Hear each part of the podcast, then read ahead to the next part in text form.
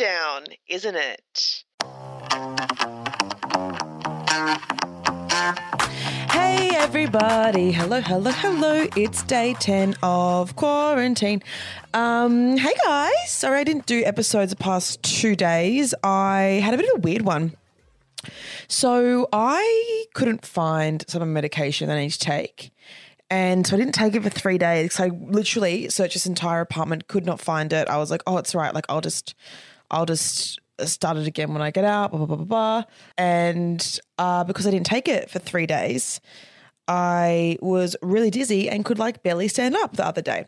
And then yesterday, I was feeling a little bit stressed. I have a lot on my plate right now. I have some really, really exciting things that I can't tell you guys about, but I'm doing a lot of work on something that is, I guess, podcast related, but it is a much bigger project that I just need to kind of focus on and put my energy into. So I didn't have time for a 10 minute one yesterday. Last night I was lying in bed and I was like, should I do a 10 minute one?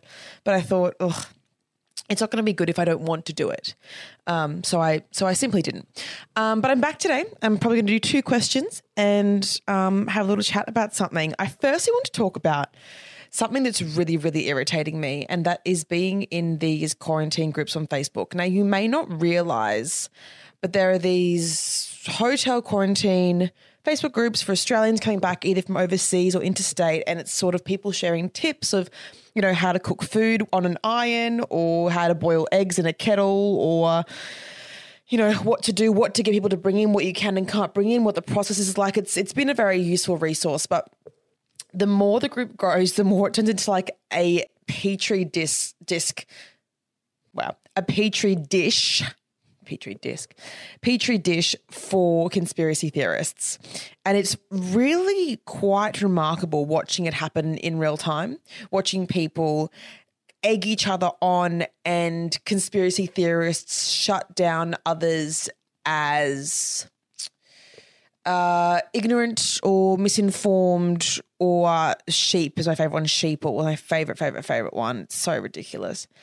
And I've seen a lot of posts lately, and I saw one that was quite worrying the other day that I just wanted to share with you all. Uh, and and listen, if you believe in these conspiracy theories, um, just know that you're wrong. Um, and I I don't think it's helping you or anyone around you to speak about this. I don't think it's. I think truly, I think you need to go to um, therapy. Not being funny. Again, Iron's therapy is a bad thing, but I think there's a lot of paranoia there.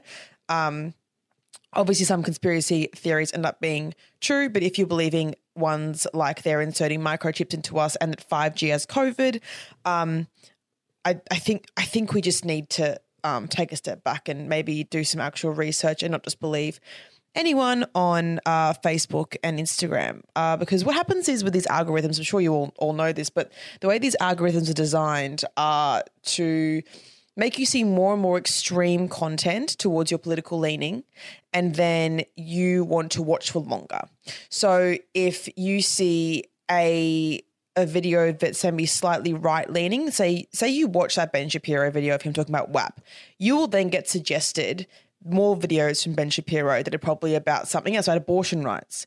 Then, because people think their their ideas are being confirmed by the content they're seeing, they want to click on it. So it's an algorithm to make you go deeper and deeper into certain holes and down rabbit holes in order to keep you watching because you're interested in something that agrees with you, but maybe is a little bit different to what you think and a bit more extreme. You think, well, if this is true, that's true. And you get to a point where you think, well, if um, you know, if God, if Ben Shapiro thinks that WAP is um, a disgusting song, then therefore, and you jump and jump and jump and jump and jump and jump and jump, and then you think that QAnon is real. So it it seems like little steps, but you end up making a huge jump. Anyway, it's not the point of what I'm saying, but I think that it, it seeing it happen in real life in these Facebook groups, it makes me very concerned um, about what social media is doing for people who maybe don't have. Again, this is no hate on them, but people that don't have the education or the understanding behind uh, certain topics, and because they're misinformed, they believe whatever they see on Facebook or on YouTube. And there is no fact checking when it comes to that. They believe everything that Trump says, despite the fact he is not an intelligent man. Um, but that's by the by. The post that I saw in this group was so concerning. It was basically this woman saying that she isn't going to get the COVID tests. I don't know what her reasoning was. I think she thought it was part of a bigger conspiracy theory. She was not going to get the COVID test, and her and her intellectually um, impaired 15 year old son was not going to get it either. So, therefore, if you don't get the tests, you have to stay in for an extra 10 days. So, she made the decision for her and her son to not get the tests because she thinks it's some big conspiracy theory and she thinks it's going to be uncomfortable. And her child is now stuck in a hotel room for an extra 10 days. That is a total of 24 days. I've been in here for 10 days at this point, and I'm the fact that I have four days left, I am so glad. Like I'm barely making it. And that's the only thing getting me through is saying four more sleeps and I can get out of here. It's it's genuinely confusing. So I guess the point of telling the story is that when you see people that are going on about conspiracy theories, you think, oh, like, is it is it really harmful?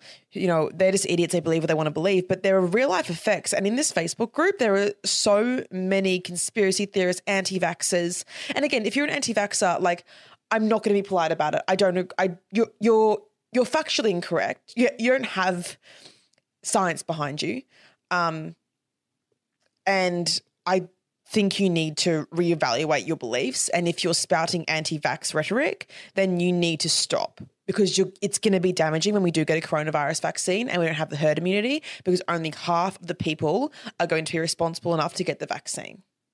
Like I, I just it it really concerns me.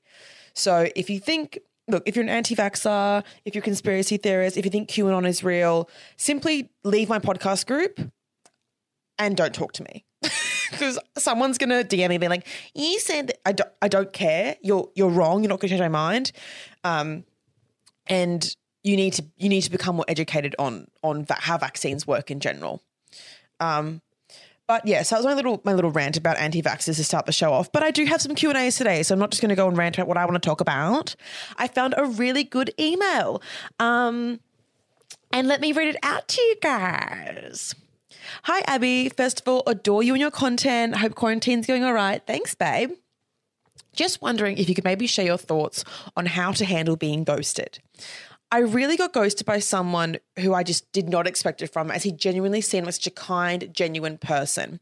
Everything was amazing. We would see each other all the time and hadn't gone a day without talking since we met about a month ago. It's been about a week since he's ignored me, and even though we were meant to catch up over the weekend, he just never brought it up again. I just I sent the last message and it was just asking how he was because I hadn't heard from him in about a day and I really just don't know what to do like whether to call him out as I feel so disrespected. I wouldn't have an issue if he just told me he was over this, but he's just left it, which I think is a fucked thing to do to someone. Also, I'm quite stubborn and don't want to appear desperate, which I know is ridiculous, as I'd literally just be asking the bare minimum. Anyway, love your thoughts. Blah, blah, blah, blah, blah. Cool. Um, thanks, girl. Lovely email. You're so nice. Love you too. Um, I do have a lot of thoughts on this, and it's going to be a harsh truth. Are you ready?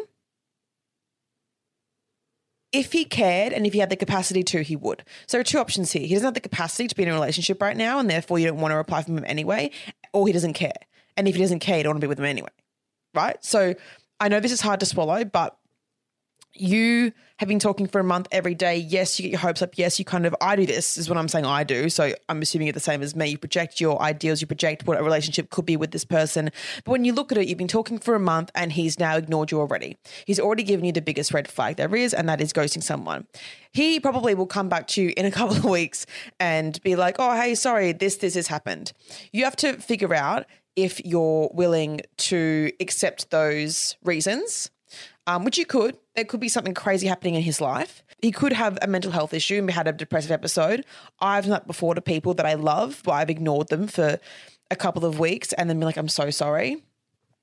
So that isn't out of the question. And I think we do need to leave room for mental health issues. And we also need to leave room for maybe he's a bit confused. Maybe he has another thing going on that he doesn't want to tell you about. And that, to be honest, you don't have the right to know about a month in. There could be something with his ex, there could be something with someone else he's dating yes, ghosting is shit. ghosting is shit. But sometimes when you think someone is a genuinely good person, which it's if you think he is a genuinely good person, maybe he was too scared of seeing the upset and he was too frightened, which isn't really an excuse, but it's a reality a lot of the time. People just ghost people because they don't want to deal with it, not because they're awful, awful people. I think this is a huge issue that I find in everyone's emails. Is you guys send me these things and you always assume the other person is a demon and you're like, isn't he an asshole?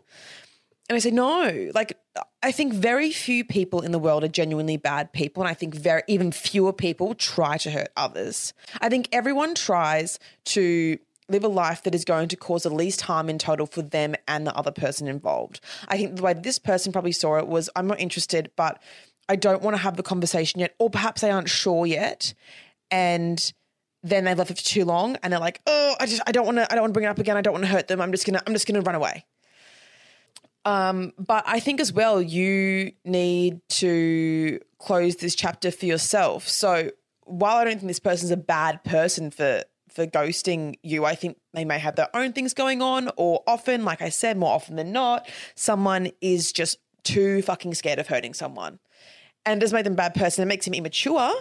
It makes them selfish. But I don't think we have the right to paint anyone really with the with the brush of an awful human unless we have a lot of data. We have a lot of data, more than a month, and then a ghosting moment data. I think as well, if someone is going to ghost you and you're going to get upset by this, you need to take responsibility in in telling them that it's upset you and questioning it. What's worse, appearing desperate or being desperate? Not that you're desperate, but right now you are. And again, coming from my own my own uh, history, you're probably feeling desperate, but they don't know that. You know what I mean? So you internally are quote unquote desperate. In your mind, you aren't really, but in your mind, you're like, oh, I feel like, oh, I wanted to text from this person. Oh, like, oh, oh, I need that little serotonin boost. Like, I just need a, a response of any kind. And it's driving you fucking crazy. But that person thinks you just don't care either. So if you message them and say, hey, like, what's going on with this? These are my boundaries. I don't know what have I done something? Are you okay? Has something happened to you? Without an angry tone, just being like, I'm just wondering what's happening. And they don't reply, then at least you have your answer that they don't care enough and you can move on. And maybe that is a bit of an assholey thing to do. But if you just stay quiet, you're just gonna fester this thought about what when they're gonna text you, when are they gonna text you, when are they gonna text me? And then you're going to drive yourself fucking insane when you could have had an answer either way. So I think the sooner the better to get an answer. Text them or call them I would call them. But if you don't feel like calling them, text them and just be like, hey, um, hope you're okay. I just want to check in as I haven't heard from you in a week or how many days it's been. Hope you're doing well. Call me later if you want to. Don't ask them what's going on because a month in, they actually don't know, owe you anything. They genuinely owe you nothing. Like, I used to think people owed me something after a month or two months, but they actually they actually don't, unfortunately. Um, and that's a very harsh truth. I know that I'm very like brutal about this shit, but I just really, really think the best answer is any answer. If you ask the question, you get the answer. Either they don't reply, you know, they went for you, they reply saying, no, sorry, I don't want this anymore. Or they reply saying, yeah, no, this is the explanation. So you get an answer either way. Otherwise, you can drive yourself crazy. Bite that bullet, text him, don't worry about looking desperate because you're probably feeling desperate right now, but in reality, you aren't. You're a bad bitch. You got so much going for you. I'm proud of you. You'll find someone who wants to message you who doesn't ghost you, or you'll find out that he had a reason for it. So there are plenty more fish in the sea, as they say, girls. And I'm just, I feel like, as always, in the words of Cathday Knight, communication is key. Alrighty, second question. Nah. Okay, so this email had two questions in it, but I'm going to. No, you know what? You know what? I'm going to answer both. All right, cool. So the first one is to do with sex. Um, I'm struggling to make guys finish in bed and or get it up. Ever since my ex two years ago, I keep having this problem. Before the ex, I was fine, fantastic, but now I don't know what's going on. And even though I am, so I've heard, somewhat good in bed, I can't get guys to either finish and or get it up in the first place. It makes me feel really self-conscious in the bedroom and it makes me not want to do things like give the guy head. So many cues for you is how do I get it better in bed? That includes how to be confident, how to actually want to give head and saying what it is that I like and having the confidence to ask them what it is they want. Okay, first of all, someone not getting hard, not being able to finish has well, look, that has nothing to do with you, but it's more often their own issue. They're either in their head a bit too much. Maybe they could be nervous. Maybe they've had the issue before and they're freaking out about it. I mean, I know for me, on my antidepressants, I'm finding it really hard to finish. Not really lately, but at first I found it really hard to finish. And um, I would get in my own head and be like, I'm not going to come, I'm not going to come, just try and come, just try and come. And it just, it just would not happen. I think predominantly because I was like, oh, this needs to happen and it's not going to happen. I'm so used to coming like four times every time I have sex. So that's the first thing. I want you to try and get rid of any guilt you have about that. I mean, when it comes to finishing, obviously different people are going to like different things, different men are going to like different things. And, you know, if like you were asking, if you investigate what they like, you probably will make them finish easier. But again, this doesn't really have anything to do with you. I've slept with guys before that haven't been able to get hard for me, and I've been like, okay. I've slept with guys that haven't been able to come. Either they're on antidepressants as well, or they. Sometimes men have trained themselves so strongly into not coming so that they can keep fucking you that sometimes they can't come. And that's what I told you before as well. I mean, we've all had those moments. I'm sure if, in the podcast group, if anyone wants to comment and make our girl feel a bit more uh, normal, quote unquote, everyone's had this. Everyone's had someone not being able to get hard. I mean, the, the, the last guy that I was sleeping with a few months ago couldn't get hard the first time. And I was like, oh God, I've really, I've really done it to him here. But the next time, you know, hard as a rock, babe. And I just kind of ignored it and didn't make him feel weird about it. I was like, oh, that's cool. Go to sleep. All good. That's fine. Don't make it a big deal. That's that's an important thing as well. Don't make it a big deal if they can't come or if they can't get hard because it makes them feel self-conscious. It makes them overthink it. And the next time they see you, they're going to associate that feeling of nervousness and overthinking with you. And therefore, they won't be able to do it again. So just be chill, be super chill. Maybe ask if they would like to do some other play would they like to eat you out? Would they like to perhaps mutually masturbate? Would they like to um, maybe just play with your your vajuts? Um, there are lots of different things you can do. You can also just say, well, let's just make out for a while, and you can do you can roll around and you can have some heavy petting, and that could break the the anxiety and the nervousness around um, them getting hard around their erection because you know I always say that there's this assumption in heterosexual sex that you know sex starts and ends with an erection, and while that does create a lot of uh, pressure on women to satisfy the man, it also creates pressure on men to be able to get hard, and it can sometimes be overwhelming. So I think be chill, be nonchalant of sorts don't make them feel bad. I'm sure you're not, but but don't even question it. Just be like, that's cool, whatever. Let's just make out for a bit longer anyway. That's totally fine. Just breeze over it. Now, when it comes to being confident in bed, I think the biggest thing is to have have some knowledge, you know, ask them what they like. Ask them what they like in a non-sexual setting. Ask them what they like maybe when you're like sitting on the couch and you're just ch- chatting, chatting away and say, "So I saw this thing," or you could say, "I listened to Abbie's podcast about um, glugging it up. And she said to do XYZ, have you tried that and would you like that? And you can like be sexy about it and say, Do you do you want me to try it out on you? And that can create a whole different atmosphere of, again, sex being play and sex being exciting and it being a naughty little thing that you're doing rather than, all right, you know, going through the motions, which sometimes sex can feel like to some people. And I know that before I really understood and felt that sex was play for me, I would sometimes go through this with, with ex boyfriends. So that's the first thing. Suggest things that you want to do in a non-sexual setting where they don't feel pressured because we obviously consent is everything and it's also naughty it's naughty if you're at dinner and you say so i listened to this podcast and she said to do this this and this um i really want to try it out do you want to do it when we get home something like that. I watched this. I watched this porno, and this, this, and this happened. What are your thoughts? Get a new toy and say, I've got this new vibrator, but I want you to try and use it on me. So all of these little suggestions take away any pressure from sex beginning and ending with an erection. And I think then you'll be freer to have, they will feel freer to have sex where they want to have sex and there'll be build up and less pressure on them. Therefore, they'll get hard and probably come because a huge thing for a lot of men is having tension and build up. And that's why in Glug It Up, I say to like look up and just gently lick the the knob, just gently underneath because it it gives them anticipation. It's not that that feels particularly good. Though I'm sure it doesn't feel bad. It's that there's like what what's she going to do next? You know, that's where the excitement comes from. When it comes to actually wanting to give head, I mean, if you don't want to give head, you don't have to give head. If anyone doesn't want to give head in any capacity, if anyone doesn't do anything sexually, then they don't have to.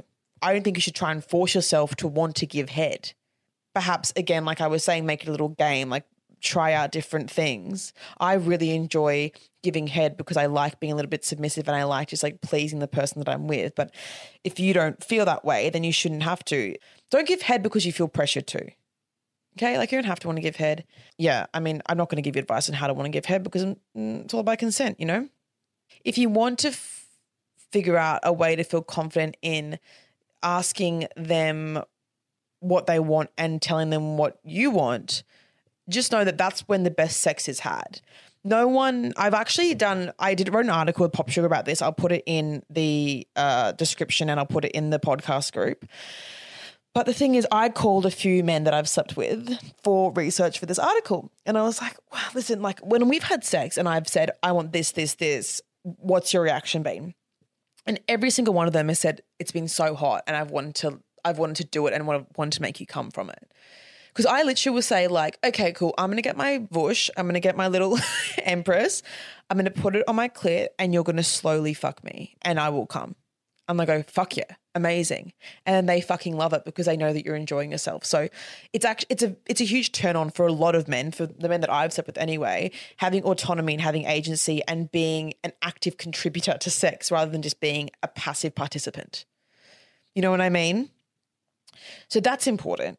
Asking them, it's equally as sexy. Say, what do you like? Is there anything you want me to do? Is there anything that uh, is there anything that you really enjoy? What will make you come the fastest? And they'll tell you. If if people ask other people in bed what they want, they will tell them. And if they don't, just say, okay, what about this? What about, you know, do you like um, getting rim jobs? Do, like, do you like anal play? Do you do you like? You have a kink at all? Do you like being dominant or submissive? Um, I think that opening up conversation is only going to lead to better sex because at the very least you'll figure out what they don't want. And if they can't communicate what they want, then if you suggest things, you should get there eventually. Or if you just try different things and with consent, obviously, but just try different things, you'll get there eventually. Um, so, yeah, that's the sex advice. Now, the next one is how to be okay with being bi. Lately, I've started realizing that I might be sexually attracted to girls, but the thought of talking to a girl with the intention of hooking up terrifies me. But it is something I'd like to explore. How do I get over that? How do I be okay with it? Oh my God, babe, I don't know. Like, I am literally in the same boat as you. So I think I said on an episode one time that I struggle, and I think a lot of bi women struggle with dating girls for a few reasons, right? The, the first reason I think is that because we have female friendships, we don't know when someone's flirting or just being really lovely. Like I kiss all my girlfriends on the lips when we get drunk. You know, like we're like, oh, I love you, love you, love you, love you, you. You look so beautiful. Oh God, you're gorgeous. Oh, I love you so much. You're amazing. Like that's my female friendships, and I wouldn't have them any other way. And I don't have crushes on my female friends, but I would kiss them on the lips. You know. So then when you go into the dating scene and you're trying to date women, you're like, what the fuck? I'm so confused. Like, do they like my dress or do they want to kiss in the bathroom? Like, what's going on? And I think as well, because women, we've all been victim of some man crossing a line when it comes to quote unquote flirting, whether that is just you feel uncomfortable or you've been, you feel like you've been assaulted. Either way, we don't want to be that person. We don't want to be forward. We don't want to be overstepping a boundary and possibly making another woman feel uncomfortable because we've all been there. So it's hard. I mean, I would say, honestly, get on a dating app. It's easier, it's safer. You know the people that are on there are wanting to match with you for a romantic relationship. And then be honest. Say, listen, like I have just discovered my bisexuality. If you get closer to someone and say, I haven't slept with a girl before. I haven't had this interaction before. And when you sleep with a girl for the first time, it can be so it's so exciting. And you will be more comfortable if they know your situation and it'll make the sex better. And similar to the last question, if if they know exactly where you're at and what you want, they can help you. And there are some people who don't want to sleep with like, like you know newly bi girls because they think that it's a straight girl that just wants to explore use a lesbian to explore their sexuality and no that's okay as well. I, I think it's it's very it's very hard. It's very hard being a bi woman. Like i would say i find women more attractive but it terrifies me um, going on dates with a woman. I think it's also a lot of internalized homophobia for me that I still need to work through. And like right now, I'm, dating like a few, a few guys, and I'm like, oh, every woman that I see is stunning, but like men, if a man's smart, I'm like, oh my god, he's the one. But women are everything and more. So yeah, I'm struggling as well. So if anyone has any tips, please go in the podcast group, comment your experience with coming out as bi and accepting that and feeling valid because it is hard to feel valid sometimes. All right, guys, that's it for today. I will be back tomorrow. I promise, promise, promise. It's back to daily now. I just had a little bit of a break. And um, please email in your questions to it'salotpod at gmail.com and I will hopefully get to you. Also, any topic suggestions, feel free. Um, I want to get Danny on again because he's the smartest man that I know. And I feel like I want his opinion. So if you want Danny and I to talk about anything, let me know. All right. Love you all. Mwah.